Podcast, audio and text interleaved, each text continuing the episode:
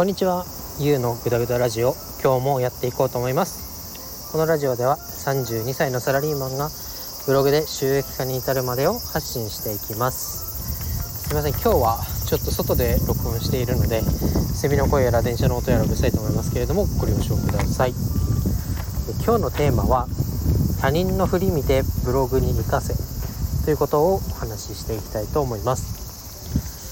最近ですね会社に出勤する前に会社の近くで近くにある喫茶店に朝寄ってでそこでまあツイッター見たり読書したりっていうちょっと自分の時間を確保してるんですけど、まあ、今朝も、まあえー、と喫茶店に寄ってでコーヒー飲んでたんですね。そしたらですね同じサラリーマンと思われる、まあ、40歳から50歳ぐらいのおじさんが隣の席に座ったんですね。で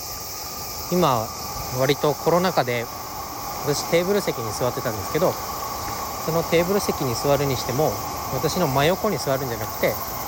斜め向かいの席にまあ飛沫防止のために座る方が多いと思うんですけど、まあ、そのおじさんも斜め向かいに座りました。で斜め向かいに座るとですね大体おじさんがやってることって間接視野で見えてしまうんですね。そしたらですねまずその席に座ってから、まあ、どこに荷物を置こうかとかやっぱり違う反対側の席がいいんじゃないかとかうろうろうろうろしてましてで早く座れよと思いながら見てました。でまあ諦めたのが座ってコーヒーを一口飲んでそうするとポケットからこうもぞもぞもぞもぞやってまして。そうするとなんかね銀行のお金を下ろした時とかに出てくる明細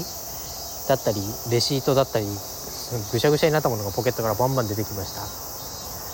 でおおすごいおじさんだなと思って思わず読書の手を止めて見てましてね。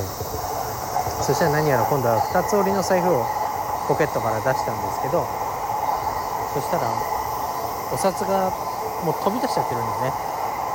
あおじさんっぽいなこういうおじさんにならないように頑張ろうとか思いながら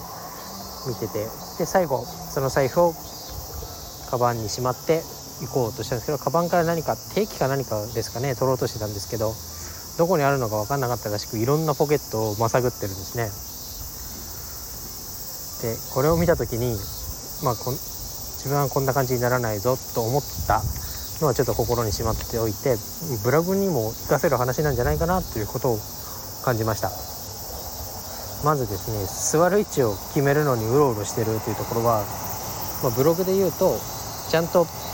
タイトルから始まって結論に至るまでしっかりとこう話が一直線につながっているかなというところです。でたまに読ん、えーと同じテーマのブログとかを読んでるとですねタイトルはタイトルに惹かれてブログを読もうと思うんですけど結論が全くタイトルとずれているってことがまあ多々見受けられるかなと思います。これは多分書く前にこういう内容でっていうのを決めずに、まあ、思いついたままに書いてるからこういうことになってるのかなと思います。で次にポケットから、まあ、ぐちゃぐちゃの明細が明細だったりレシートが出てきたっていうところなんですけどまあ、いらないものをそもそもポケットに入れてるってことで、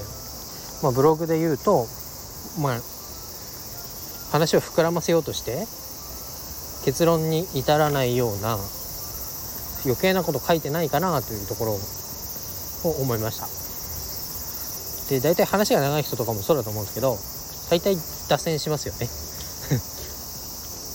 でまあブログ読む人、まあ、滞在時間は本当に少ないっていうたり途中で読むのはやめるっていう結果が出てる通りとにかく答えが欲しくて読んでると思うのでこの余計なものは省くっていうのはとても意識して書いています、えー、次。2つ折りの財布からおさお札が飛び出していると。これもですね話が脱線してないかなという先ほどのにもつながるんですけどそういうことを感じました。で最後。おじさん帰り際定期を探すのにごちょごちょごちょごちょカバンの中まさぐってたんですけどこれは、ま、読者が正解を求めにブログを読んでくれると思うんですけどその正解がどこに書いてあるか